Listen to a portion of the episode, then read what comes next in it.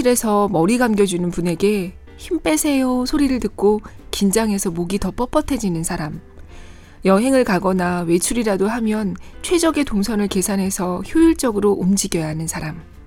친구들끼리 재미삼아 볼링을 쳐도 지난번보다 점수가 떨어지면 기분이 나빠지는 그런 사람이 나다.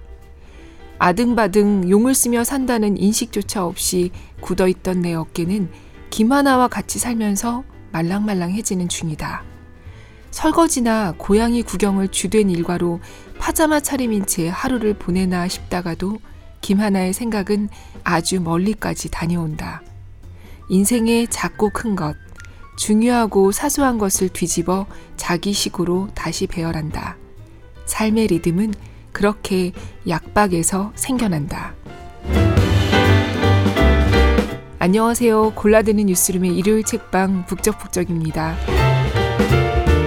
저는 보도국 조지현 기자입니다. 방금 들으신 글은 오늘 소개할 책에 대해 W 코리아의 황선우 에디터가 쓴 추천사예요. 이 추천사 앞부분 들으시면서 어머 내 얘기야 하신 분들 분명히 계실 겁니다. 힘 못 빼는 사람 저도 그렇거든요.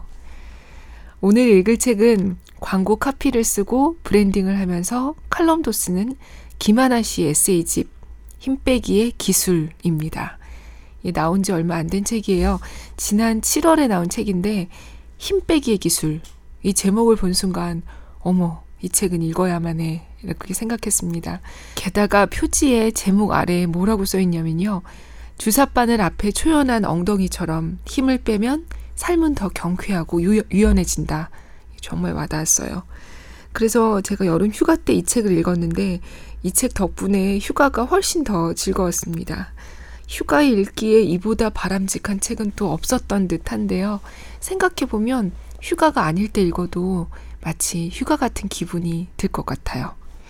먼저 낭독을 허락해주신 시공사 그리고 김하나 작가님께 감사드립니다. 오늘은 프롤로그부터 읽어볼게요. 제목은 만다꼬입니다. 어, 제가 오늘 아, 이거 녹음하러 오기 전에 특별히 이 사투리 교육 그 과외도 받고 왔는데 그래도 사투리가 어색하더라도 중간에 방송 꺼버리지 마세요. 읽겠습니다.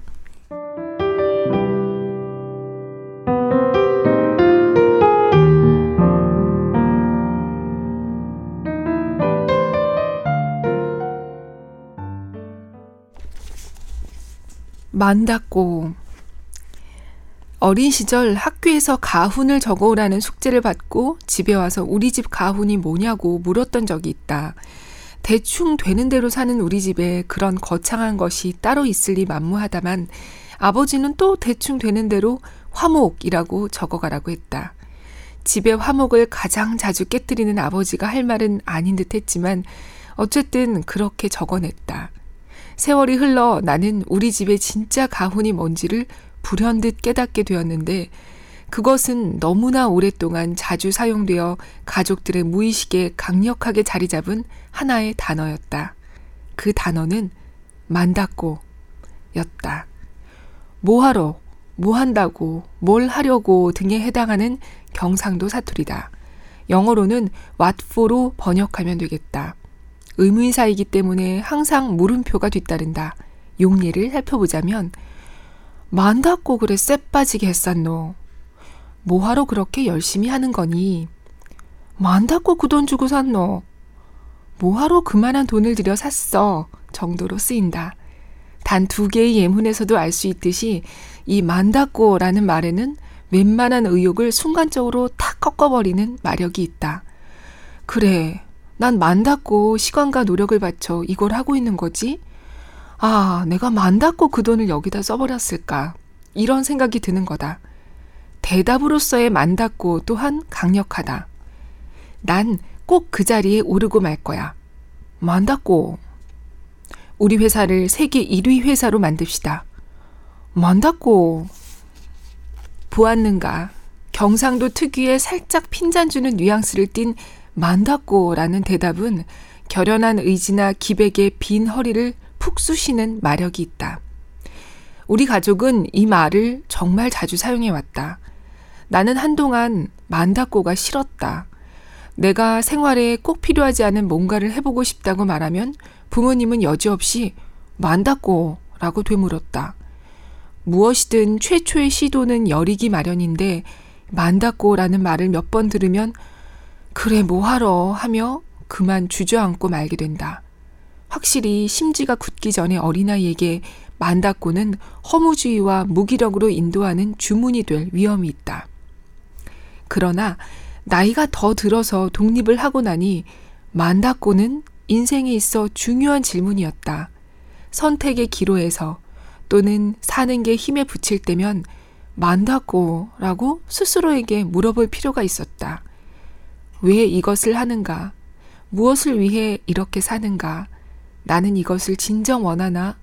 아니면 다들 그렇게 하니까 떠밀려서 하는 건가? 내 안에 내재된 만다고에 대한 대답을 찾으면서 나는 내가 원하는 삶이 무엇인지에 대해 짚어보게 되는 거였다. 그리고 나도 모르게 불필요한 부분에 쏟고 있던 힘을 거두어 드릴 수 있었다. 사람들은 힘들어하는 이에게 응원의 뜻을 담아 힘내라 라고 말한다. 물론 좋은 마음에서지만 차라리 힘 빼라 라고 말해주는 게 나을 때도 있다. 안전망은 부실하고 사람들의 힘을 쥐어 짜내어 굴려가는 이 폭력적인 나라에서 그저 하루하루 살아가는 것만 해도 힘에 부치는데 또 힘을 내라니 도대체 언제까지? 물속에서 수영하다 온몸에 힘이 빠져 허우적대는 사람에게는 힘내라 라고 하면 안 된다.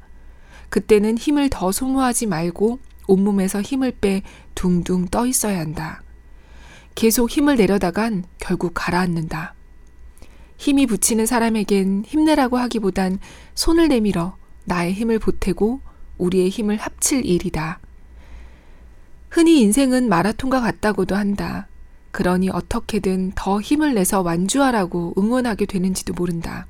나는 이 비유를 썩 좋아하지 않는다. 꿈을 크게 가지고 항상 꿈을 향해 도전하라고도 한다. 꿈은 꼭 그렇게 거창해야만 하는 걸까? 가만히 파도와 푸른 잎사귀와 고양이를 바라보며 맥주를 마시는 것을 꿈꾸면 안 되는 걸까?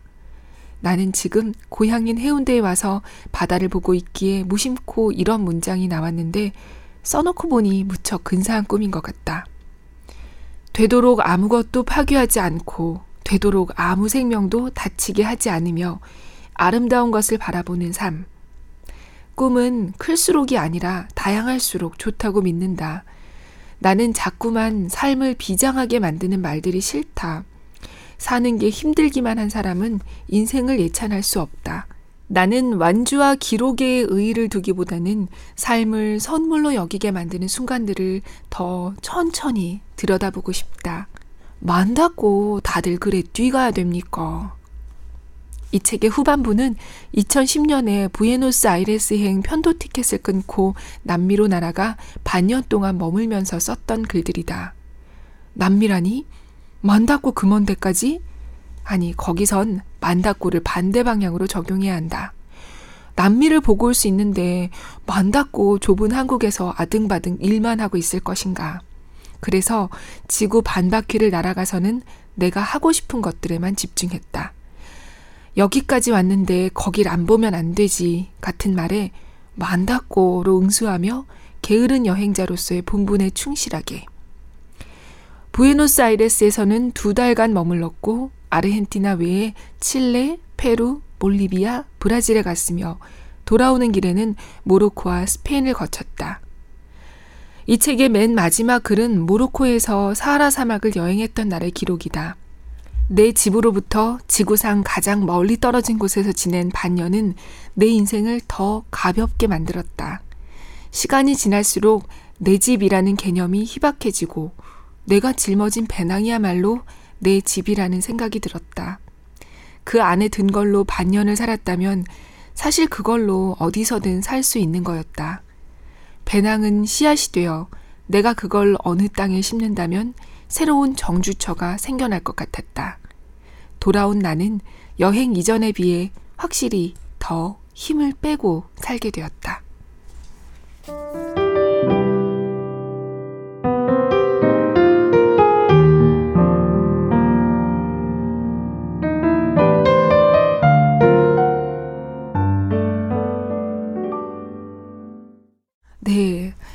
프롤로그는 어, 쭉 이어지다가 이렇게 마무리됩니다. 요즘 나는 수영 초급반을 다니고 있다. 고급반 대선배님들, 주로 할머니들이다. 는 종종 힘 빼기가 제일 힘들다고 말한다. 힘을 빼는데 가장 힘이 든다니. 인생에서 중요한 잠언들이 을에 그렇듯이 참으로 모순적이다. 뒤처질까봐 온몸에 힘을 주면 줄수록 숨이 가빠지고 결국 가라앉아 버리는 걸 여러 번 겪은 나로서는 공감도 되지만 여전히 힘 빼기는 어렵게만 느껴진다. 힘을 빼고 물에 나를 내맡긴 채 나아가는 것. 딛고선 땅이 없어도 두려움을 이기고 나를 믿는 것. 수영에 돌을 깨치면 인생에도 도가 틀 것만 같다. 하루하루 사는 게 문득 너무 힘들게만 느껴진다면 우리 집의 가훈을 한번 되새겨 보길 권한다. 만닿고 대답을 찾느라 잠시 멈춰섰다면 그것으로도 충분하다.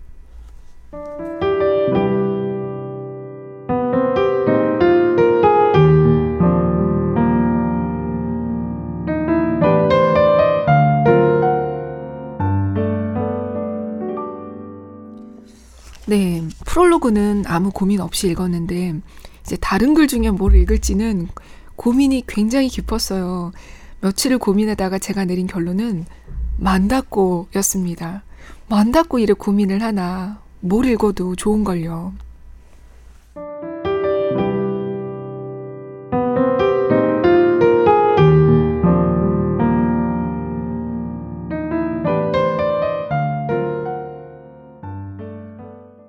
돈을 갈퀴로 긁는 사람. 지난 가을 아는 분 댁에 갈 일이 있었다. 그 집은 굉장한 부잣집이었다. 커다란 통유리창 너머로 탁 트인 공원이 앞마당처럼 펼쳐져 있고 내부는 좋은 가구와 바닥재로 치장된 넓은 집 말이다. 집의 한가운데엔 큼지막하고 부드러운 가죽 소파가 있고 그 앞에는 널찍한 테이블이 있었는데 그 위엔 단 한 가지 물건이 놓여 있었다. 그것은 계산기였다. 그분은 걸핏하면 이런 얘기를 했다. 내가 그때 거기 투자를 했으면 지금 이율이 얼마일 텐데. 그 땅을 사뒀으면 지금 상당히 많이 올랐을 텐데. 그럴 때 그분은 미간에 내천자가 생기고 인상이 사나워졌다. 그 집은 서랍 안 사소한 물건까지 줄 맞춰 가지런히 정리가 되어 있었는데 뭐든지 계산기 결과 같이 딱 맞아떨어지는 걸 좋아하는 게 아닐까 싶었다. 그분은 자녀들과의 관계에 문제가 좀 있었다. 들리는 얘기로는 옛날부터 과한 기대를 갖고 자녀들을 들들 볶았는데 아이들이 그에 부응하지 못하자 속을 끓였다고 한다. 나는 그 집의 인상이 그리 좋지 않았다. 미간을 찌푸리고 악착같이 계산기를 두드리는 모습이 곳곳에 겹쳐 보였는지도 모르겠다. 그분은 이미 얻은 것들이 아니라 잃고 있다고 생각하는 것에 더 많이 신경을 쓰고 애를 태우는 듯 보였다. 그 집을 나와서 길을 걷다가 나는 처음이자 마지막으로 토익 시험을 보러 갔던 날을 떠올렸다. 대학교 4학년 때였으니 1999년이다. 일요일이었고 시험장은 이름이 기억나지 않는 어느 고등학교였다. 휴일 아침 일찍이었지만 시험이 있어서인지 학교 앞 문방구가 열려 있었다. 나도 컴퓨터용 연필과 사인펜, 지우개 등을 사러 들어갔다. 비좁은 문방구 계산대 앞에서 나 말고도 여러 명이 비슷비슷한 물품을 사고 있었다. 다들 내민 손에서 그래봤자 500원, 1000원 정도의 금액을 잇따라 받고 잔돈을 거슬러 주느라 분주하던 문방구 아저씨가 흥이 넘치는 목소리로 말했다. 아유, 돈을 갈키로 긁네 긁어. 사람들도 나도 웃음을 터뜨렸다. 그 말이 어찌나 유쾌했던지 십수년이 지난 지금까지도 그 상황을 생생히 기억하고 있다. 고장 몇몇 사람으로부터 푼돈을 받아들며 돈을 갈퀴로 긁는다고 말할 수 있는 사람의 마음은 얼마나 여유로운 걸까. 나는 그날 쳤던 토익 시험에서 딱 900점을 받았는데 취업에 필요해서 내가 목표했던 점수가 900점대였으니 운이 참 좋았다. 아침에 문방구 아저씨 덕분에 웃으며 긴장을 풀었던 게 1점도 안 빠지는 900점이 나오는데 기여하지 않았을까. 하하하. 가진 것이 많아도 더 가지고 싶은 욕심에 마음을 빼앗겨 불행해지고 마는 사람이 있다. 그런 사람의 말투와 표정은 다른 이에게 좋지 않은 인상을 준다. 그것은 탐욕의 얼굴이다. 재산에도 자식에게도 다른 관계에서도 탐욕에 사로잡히면 이미 가진 것의 가치를 알아보지 못하게 된다. 그에 반해 가진 것이 많든 적든 정직한 노력으로 버는 돈에 감사할 줄 알고 또 넉넉한 마음과 기분 좋은 미소를 나눠 가질 수 있는 사람이 있다. 나는 아무래도 일요일 아침에 돈을 갈퀴로 긁던 그 문방구 아저씨가 정말로 부자였던 것 같다.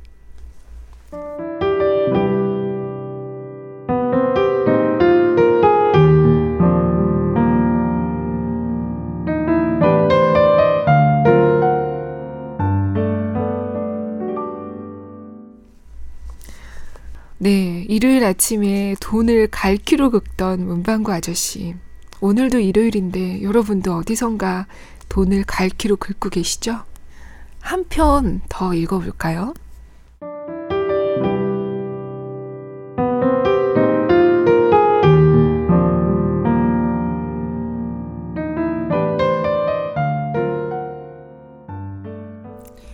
보답은 릴레이로 혼자 쿠바에 갔을 적의 일이다. 오랜 시간 걸려 도착한 멕시코 칸쿤에서 몇 시간을 기다렸다가 다시 비행기를 갈아타고 쿠바의 수도 아바나의 공항에 내리자 이미 한밤이었다. 지칠 대로 지친 상태에서 택시를 타고 또 한참을 걸려 아바나 시내로 들어가 예약해둔 숙소를 찾아갔다. 커다란 여행 가방을 끌어다 방에 내려놓고 눈앞의 침대에 바로 쓰러져 자고 싶었지만 일단은 주인장이 요구한 여권을 보여줘야 했다. 그런데 아무리 찾아도 여권이 보이질 않았다. 날이 별로 덥지도 않았는데 땀이 줄줄 흘렀다. 여행 가방을 모조리 헤집어 본 후에야 여권이 없음이 분명해졌다. 쿠바는 한국과 수교가 되지 않은 공산국가. 숙소도 국가에서 관리했고 여권 없는 여행자인 나는 호소할 영사관도 없이 바로 추방될 위기였다. 숙소 주인의 단호한 거절을 들은 뒤 절망과 피곤함으로 어찌할 바를 모르던 나에게 식당에서 맥주를 마시던 금발의 통통한 여행객 청년이 다가왔다. 사정을 들었어. 너 이름이 뭐니? 하나. 하나, 반가워. 그는 자기 이름을 밝혔지만 기억나지 않는다. 내 생각엔 네 여권이 있을 가능성이 가장 큰 곳은 공항이야. 그리고 이곳 주인장은 너를 묻게 하면 불법을 저지르는 게 돼. 너에겐 두 가지 길이 있어. 하나는 공항에서 여권을 되찾아 이곳에 돌아오는 거. 또 하나는 여권이 없을 경우 너는 쿠바의 어느 숙소에도 체류할 수 없으므로 공항에서 바로 본국에 돌아가는 거야. 부디 네 여권이 공항에 있기를 바라지만 그게 아닐 경우를 대비해서 너는 다시 여행 가방을 들고 공항으로 가야 해. 너무 힘들겠다. 내가 도와줄게. 그는 내가 짐을 다시 챙기는 동안 주인에게 요청해 택시를 불러주었고 내가 빠뜨린 물건이 없는지 살펴주고는 내 무거운 가방을 들고 앞장섰다. 한 블록을 걸어가 택시 타는 곳에 도착하자 나는 말했다. 세상에, 너 정말 친절하구나. 그러자 그는 이렇게 말했다. 나는 지금도 그가 한 말을 정확히 기억하고 있다. 하나, 나는 세계를 돌아다니며 수많은 사람에게서 너무도 많이 도움을 받아왔어. 이제 내가 너에게 그 친절을 돌려주는 거야. 그러니 하나, 너도 여행을 하다 어려움에 처한 사람을 만나면 네가 받은 친절을 그 사람에게 돌려줘. 우리는 포옹하고 헤어졌다. 나는 공항 환전소에서 극적으로 여권을 되찾았고 그날 밤 늦게 숙소로 되돌아갔지만 두 번 다시 그 청년을 보지 못했다. 그 후로도 나는 수많은 여행지에서 수많은 사람으로부터 도움을 받았다. 때론 작은 보답을 할 수 있었고 감사 편지를 쓴 적도 있지만 대부분은 그럴 상황이 못 되었다. 그러나 나는 마음의 빚 따위는 지지 않는다. 왜냐하면 보답은 그 사람이 아닌 다른 사람에게 하는 거니까. 고마운 마음을 잊지 않고 있다가 도움이 필요한 다른 사람에게 보답하면 되니까. 그렇게 해야 따뜻함의 순환이 생겨나는 것이다. 내가 사랑하는 책인 생텍쥐페리의 인간의 대지에 이런 부분이 있다. 비행을 하다 리비아 사막에 추락한 생틱쥐페리와 부조종사 프레보는 몇 날 며칠간 사막을 헤매며 구조를 기다리다 목이 말라 죽을 지경에 이른다. 그러다 베두인족 상인이 그들을 발견하고 물을 준다. 고개를 쳐박고 미친 듯이 물을 마신 그는 이렇게 서술한다. 우리를 구조해준 그대, 리비아 사막의 아랍인이여. 그렇지만 당신은 내 기억 속에서 영원히 지워지고 말 것이다. 그 얼굴도 생각나지 않게 되리라. 당신은 인간이며 그래서 모든 사람들의 얼굴과 함께 내게 나타난다. 때가 되면 이번에는 내가 모든 사람들 속에서 당신을 알아볼 것이다. 모든 내 친구와 모든 내 적들이 그대 쪽에서 내 쪽으로 걸어왔기에 이제 나는 이 세상에 단 한 사람의 적도 없어지고 만 것이다. 쿠바에서 만난 청년이여. 나는 너의 이름을 기억하지 못한다. 그러나 너의 말은 10년이 지난 지금도 내게 남아 내가 누군가에게 베푸는 친절은 너에게 보답하는 것이기도 하다.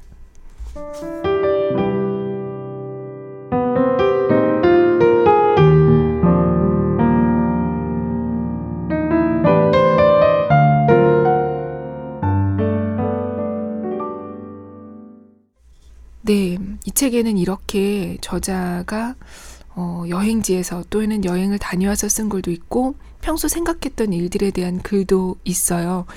어, 다음 글은 일부만 읽으려고 하는데요. 이 저자가 친구들과 스페인 코르도바로 여행을 갔을 때 얘기입니다. 어, 내비게이션대로 가도 길을 못 찾고 계속 헤매고 있고 영어는 잘 안 통하고 스페인어는 짧고 이렇게 난감해하고 있을 때 한 친구가 내가 해볼게 하고 차문을 열고 나섭니다.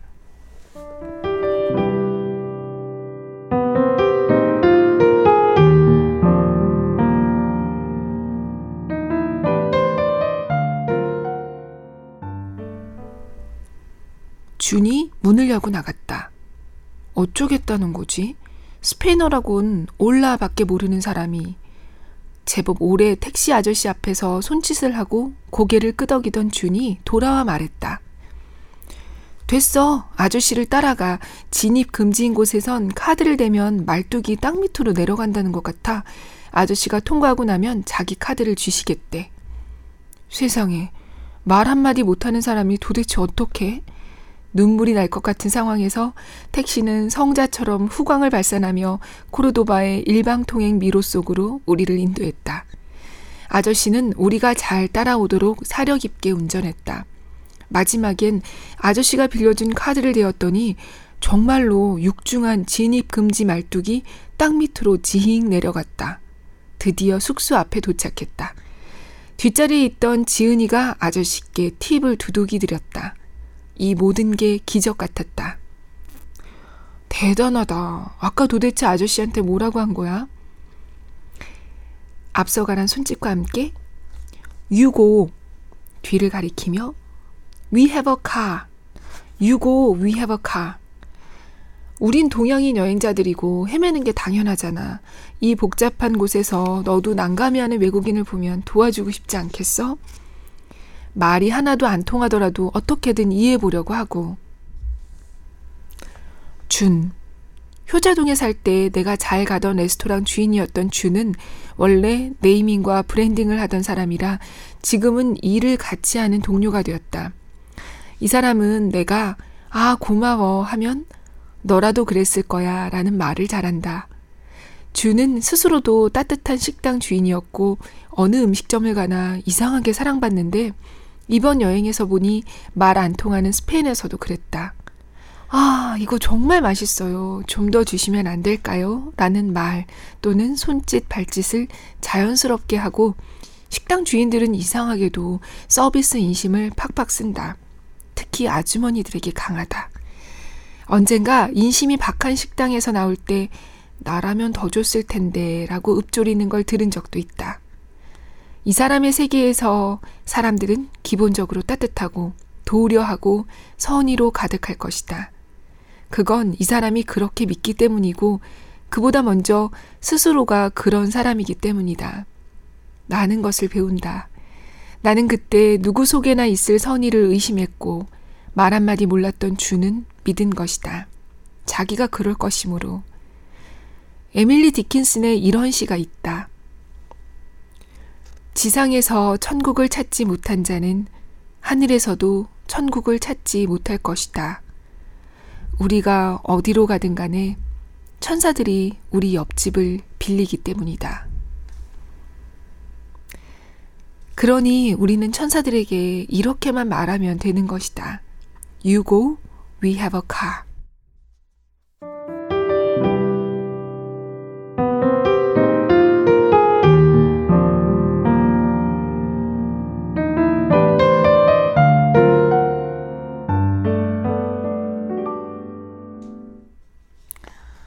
네, 이런 한국인 친구, 친구 말고도 현지인 천사들, 호련히 나타나 도움을 주는 사람들의 이야기가 책에 여러 번 나옵니다. 어, 다음은 저자가 남미 여행을 가게 되는 계기에 대한 글입니다.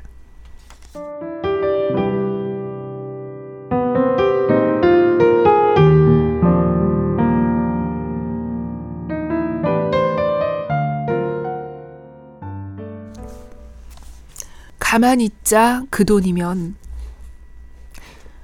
원래는 차를 바꿀 생각이었다. 귀여운 수입차로. 이리저리 알아보다가 문득 이런 생각이 들었다. 가만히 있자 그 돈이면 그래서 남미행 편도 티켓을 끊었다. 언젠가 남미에 가면이라는 말을 곧잘 하곤 했는데 언젠가를 올해로 바꾸지 못할 건 또 무언가 싶었다. 메인 회사도 없고 메인 가족도 없는데 말이지. 지금 생각하면 차를 알아보던 그때가 오히려 기이하게 느껴진다. 뭐에 씌었나? 왜 그 돈으로 수입차 따위를 타려고 했을까? 지구 반대편으로 가는 비행기를 탈 수 있는데. 그래서 나는 여행을 반년쯤 다녀온 후 오빠에게서 물려받은 낡은 SM3를 마르고 닳도록 타기로 했다. 여행 내내 입을 만만한 외투를 사러 친구와 백화점에 갔다. 나는 패션에는 까막눈으로서 조언자가 없으면 티셔츠 하나 제대로 고르지 못한다. 그러니 쇼핑 중 저걸 가져야만 해 같은 감이 오는 경우도 흔치 않다. 그런데 선글라스 매장을 둘러보다 바로 그런 녀석을 만나버렸다. 와, 이거 완벽한데? 나한테도 정말 잘 어울려. 갖고 싶어. 55만원. 생각보다 비쌌다. 난 가난한 여행자야. 마음을 접고 옷 매장을 둘러보다 예쁜 여름 재킷이 있어서 입어봤다. 와, 이거 너무 예쁘잖아. 색깔도 길이도 소재도 마음에 쏙 들어. 70 몇만 원. 헉. 7자를 듣는 순간 뒤숫자는 제대로 듣지도 않았다. 여행용 외투를 보러 다니는데 머릿속에서 선글라스와 재킷이 둥둥 떠다녔다. 세상에 그런 걸 또 만날 수 있을 것 같아 계속 생각날걸? 하지만 너무 비싸. 난 가난한 여행자야. 두 개 합치면 무려 130만 원이라고. 그러다 문득 든 생각. 가만히 있자. 그 돈이면? 오! 친구에게 소리쳤다. 남미 비행기표 환불하면 둘 다 살 수 있겠다. 물론 안 그랬다. 나는 멋진 선글라스에 예쁜 재킷을 입고 여름을 맞는 대신 싸구려 티셔츠와 낡은 반바지를 입고라도 브라질 해변에 가볼 참이다. 내가 정말로 원하는 인생을 못 보게끔 너무 많은 것들이 내 눈앞에 들이밀어진다. 골프 7세대가 나왔다. 이 톰 포드 선글라스를 써봐라. 지금 이 아파트 장만은 최적기다. 등등. 누가 그런 짓을 하는가? 바로 내가 한다. 게다가 나는 그 일을 아주 잘한다. 뭐에 쓰인 듯 확신을 가지고 진지하게 열정적으로 타본 적도 없는 차를 원치 않아도 될 물건들과 브랜드를 광고한다. 내가 내 인생의 막강한 적인 것이다. 그러니 나는 조심해야 한다. 나 같은 사람에게 휘둘리지 않도록. 인생은 언제나 기회비용과 선택의 문제. 가만히 있자 그 돈이면으로 어떤 선택을 하는가. 다시 말해 얼마나 휘둘리고 또 휘둘리지 않는가. 그로 인해 인생은 조금씩 만들어지는 듯하다.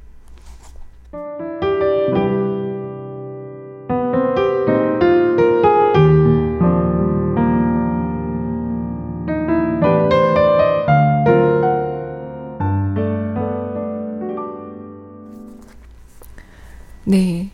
가만히 있자, 그 돈이면. 우리 다들 선택의 순간에 이 생각 많이 하잖아요.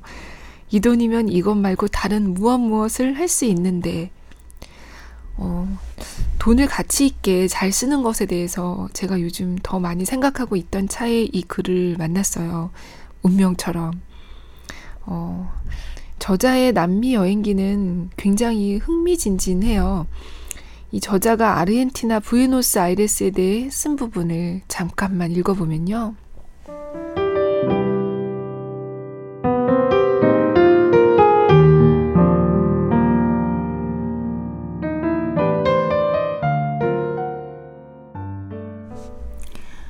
나는 자신있게 말할 수 있다.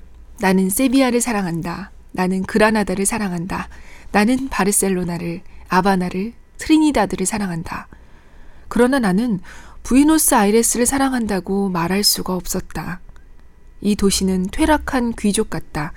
한때 엄청난 권세와 영화를 누렸지만 지금은 입에 풀칠조차 하기 힘들면서도 살던 가락이 있어 체면치레 하느라 뼈골이 빠지고 그러면서도 한쪽 눈썹을 추어 올리며 남들을 은근히 깔아보는 그런 귀족 말이다. 지적이고 문화예술에 대한 조예도 대단히 깊어서 존경심이 막 샘솟다가도 얘기를 나눠보면 그 오만한 심성과 가시돋친 말들에 고개를 절레절레 젓게 되는 존경하되 사랑할 수는 없는 그런 퇴락한 귀족 말이다. 이 도시와 나라의 역사 자체가 그렇다. 그러던 중이었다. 토요일 밤, 월요일부터 학원을 다닐 예정이라 숙소에 누가 두고 간 스페인어 문법책을 펼쳤다. 으, 하기 싫어. 책을 펴놓고 딴 생각을 하다 갑자기 내가 좋아하는 탱고 가사를 번역하기 시작했다. 이것도 공부야 라며. El día que me quieras. 당신이 나를 사랑하는 날. 바르스르에서도 그랬고 얼마 전 봤던 카페 또르토니의 탱고쇼에서도 그랬고 이 노래가 나올 때마다 휘청일 정도로 좋았다. 바닥이 기우는 느낌. 그래서 내가 쓰러질 것을 직감하는 첫 순간의 느낌. 한국에서도 좋아하던 노래지만 이곳에서 들으니 몸을 주체할 수가 없는 거다. 문법책을 덮고 침대에 누워 유튜브를 통해 그 노래를 갖가지 버전으로 듣다가 새벽에 잠들었다. 노트 첫 장에 깨끗하게 적어둔 가사를 보며 따라 부르다가. 그리고 일요일. 나는 부에노스아이레스가 나를 향해 세상에서 가장 부드러운 목소리로 당신이 나를 사랑하는 날을 부르는 걸 들었다. 이날만큼은 그의 오만함과 가시돋친 말들은 온데간데 없었다.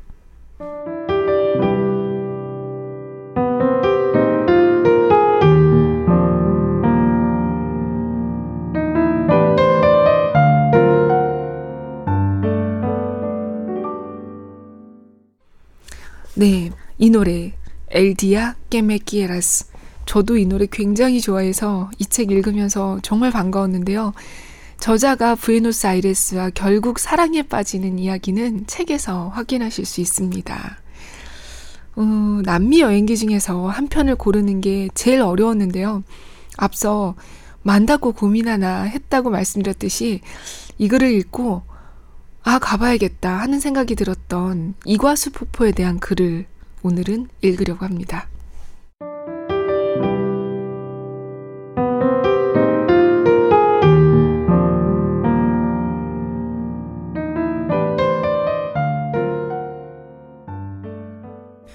악마의 목구멍. 일단 이과수 폭포에 가기 전에는 기대치를 잔뜩 높이기 바랍니다. 여러분은 폭포라는 게 무엇인지 알고 있습니다. 상상할 수 있는 가장 커다랗고 압도적인 폭포를 그려보세요. 거기에다 기대를 잔뜩 덧붙이세요. 할 수 있는 한 많이. 말하자면 이런 거랄까요? 여기 높이뛰기 세계 최고 기록이 있습니다. 인류가 중력을 이기고 뛸 수 있었던 최대한의 높이죠. 그런데 거기서 어, 발을 50cm, 아니 1m 높게 겁니다. 그리고 지켜봅니다. 이걸 넘기란 절대로 불가능하리란 확신을 가지고. 그런데, 음? 이거, 이거, 장대 높이 뛰기였어? 이런 겁니다. 이 과수는 폭포가 아니에요. 아예 장르가 다릅니다. 물결과 해일은 비슷하게 묶을 수도 있지만 전혀 다른 것이잖아요. 이 과수를 폭포라고 부르는 건 해일을 물결이라고 하는 것과 비슷하게 느껴집니다. 이 과수는 그냥 이과수예요. 세계에서 유일한 비슷하다 할수 있는 것도 없는 무언가입니다. 이과수는 아르헨티나 쪽에서 하루, 브라질로 넘어가서 하루, 이렇게 이틀 잡고 봐야 하는데 어느 쪽이 낫다고는 결코 말할 수가 없어요. 각각 일장 일장이 있어서 다는 없음. 첫날 아르헨티나 쪽을 봤죠. 코스도 잘 짜여 있어요. 우와, 우와, 우와, 우와. 이런 식입니다. 보트 타는 코스도 있는데 비옷 입고 가방과 신발은 가이드가 나눠주는 방수팩에 넣어서 단단히 채비를 하고 탔거든요. 근데 아무 소용 없습니다. 폭포수를 향해 그냥 돌진하거든요. 배를 타고 폭포수를 냅다 두들겨 맞는 거예요. 재밌는 건 할아버지, 할머니도 아이들도 너무 좋아서 미친 듯이 웃는다는 거. 잘 말린 속옷을 갖춰 입고 포장도로를 밟고 다니던 사람들이 팬티가 흠뻑 젖도록 물세례를 받고는 깔깔 웃으며 한 번 더, 한 번 더를 외치는 걸 보니 아, 인간의 몸이란 어떤 감각을 그리워하는구나 싶었습니다. 우리는 우리가 느끼길 원하는 수많은 감각들로부터 스스로를 차단시키고 살잖아요. 우리도 이날 한동안은 이구아수가 폭포인 줄 알았어요. 너무나 크고 너무나 아름답고 신비로운 폭포요. 그런데 마지막 코스인 악마의 목구멍에서 깨달았어요. 이과수는 폭포가 아니라는 걸. 처음 악마의 목구멍이라는 이름을 들었을 땐 우와, 이름 참 기가 막히게 지었구나 싶었는데 가서 보니깐 이름을 잘 지은 게 아니었어요. 악마의 목구멍은 진짜로 악마의 목구멍이었다고요. 악마의 목구멍 외에 다른 것일 수가 없어요. 세상 밑바닥에 갑자기 뻥 구멍이 뚫리고 모든 것이 미친 속도와 힘으로 빠져들고 있는 그 광경을 보면 그리고 모든 걸 삼켜버리는 그 엄청난 소리를 듣고 있으면 눈과 귀가 아니 내 몸이 그 속으로 빨려 들어갔다가 다시 재조립되어 튀어나오는 것 같아요. 여러분의 눈과 귀와 몸을 존중한다면 이 광경을 보여줘야 합니다. 인간의 몸은 수도꼭지와 포장도로 이상의 것을 원하고 있어요. 그리고 어젠 브라질 쪽으로 넘어가서 보고 다시 숙소가 있는 아르헨티나로 돌아왔지요. 저녁 7시 반엔 친구가 부에노스 아이레스로 돌아가는 버스를 타야 했기에 약 3시간 코스라는 브라질 쪽은 가볍게 생각하고 있었어요. 소풍 가듯 가뿐하게 구경하고 오자. 어제 종일 걸으며 다 봤잖아. 악마의 목구멍까지. 브라질 편에선 악마의 목구멍은 잘 안 보인다며 그것보다 더한 광경은 세상에 없어. 세상에. 그런데 이구아수가 장대 높이 뛰기임을 어제 제대로 실감한 거예요. 브라질 쪽은 아르헨티나 쪽과는 또 완전히 다릅니다. 전날 아르헨티나 쪽 이과수에서 내 몸의 두꺼운 껍질에 조각조각 금이 갔다면 브라질 쪽 이과수에선 그것들이 시원하게 다 깨져나가 버리는 것 같아요. 세포 하나하나까지 시원하게 씻기고 쓸려나갔다가 돌아오는 게 느껴져요. 이것은 그야말로 총체적인 물난리. 아, 전 언제나 넌 항상 지나치게 칭찬을 해서 기대감을 잔뜩 올려놓는데 그래서 실제로 보거나 먹거나 하면 실망할 일밖에 안 남아 라는 맹비난을 듣고 나는 뽐뿌질쟁이인데 이 과수에 대해서는 이게 혹시 과하지 않을까 하는 걱정도 필요 없이 마구 뽐뿌질을 해도 돼서 행복해요. 아무리 뽐뿌질을 해도 충분치 않거든요. 부에노스 아이레스에서 만난 한국인 신혼부부가 있어요. 대학 동아리에서 스포츠 댄스 추다가 만났다는 귀여운 커플이었는데 신혼여행을 이과수와 리우 삼바 축제로 갔다는 거예요. 이과수에 와보니 이보다 더 좋은 신혼여행 코스는 없겠다 싶습니다. 이과수를 둘러싼 두 나라의 국립공원은 너무도 쾌적하고 이과수는 너무도 강렬하고 세상에 이와 비슷한 것은 아무것도 없기 때문에 평생 결코 잊을 수 없을 테고 기이할 정도로 육체뿐 아니라 감정까지 뒤흔들어 놓는 로맨틱함이 흘러넘치거든요. 친구에게 이런 얘기를 했습니다. 남미에서 내가 본 볼거리 중 4대 천왕은 파타고니아, 마추픽추, 우유니, 이과수야. 그 중 단 하나만 보라고 한다면 이과수를 택하겠어. 예전 글에 난 아직은 신이 만든 것보다 인간이 만든 걸 더 보고 싶다고 했었죠. 이과수는 신이 만든 것도 인간이 만든 것도 아니에요. 그건 악마가 만든 것이죠. 악마는 언제나 더 쿨해요.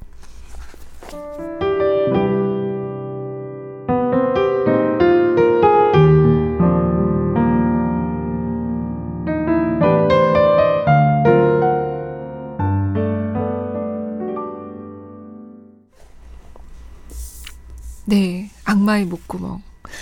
저는 남미는 한 번도 못 가봤고, 또 뭐 그다지 가보고 싶지도 않았어요. 멀어서 힘들겠지 하는 마음에 지레 겁먹었거든요. 그런데 가보고 싶습니다. 제대로 뽐뿌질 당했어요. 어, 이 저자는 카피라이터니까 뭔가를 잘 포장해서 전달하는 전문가잖아요. 그런데 이 책 198페이지에서 이렇게 말해요. 내가 빠져 허우적대는 이 바닷물은 아무래도 전할 길이 없다. 당신이 여기로 와 나와 함께 빠지는 수밖에는. 네, 빠지고 싶습니다. 이 책 뒷표지의 추천사 중에 황현산 선생의 추천사에 이런 내용이 있습니다. 어떤 목적도 내비치지 않으면서 꼬박꼬박 할 말은 다 하고 어떤 욕심도 부리지 않으면서 사람을 오래 붙잡아 두는 글. 그래서 지극히 일상적이면서도 초현실적인 효과를 거두는 글.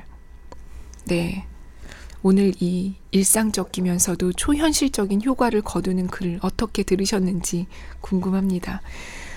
어, 지난 방송 이후에 팟빵에 응원 댓글 많이 주셨죠.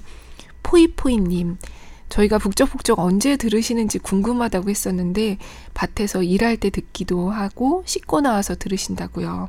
그리고 5월의 선물님 골룸에서 제일 애정하는 북적북적이라고 해주셔서 영광입니다. 그리고 필씨님, 햇살이님, 길다님, 처음 오신 분, 어, 이분 아이디는 어떻게 읽어야 돼? 벤더서리님, 감사합니다. 청취자분들께서 댓글에 늘 고맙다고 써주시는데요. 저희가 감사드리죠. 오랜 시간 들어주셔서, 그리고 어설픈 방송인데도 들어주셔서 정말 정말 고맙습니다. 오늘부터 9월이, 오늘부터가 아니라 이번 주부터 9월이죠. 갑자기 시원해진 날씨에 감기 조심하시고요. 안녕히 계십시오.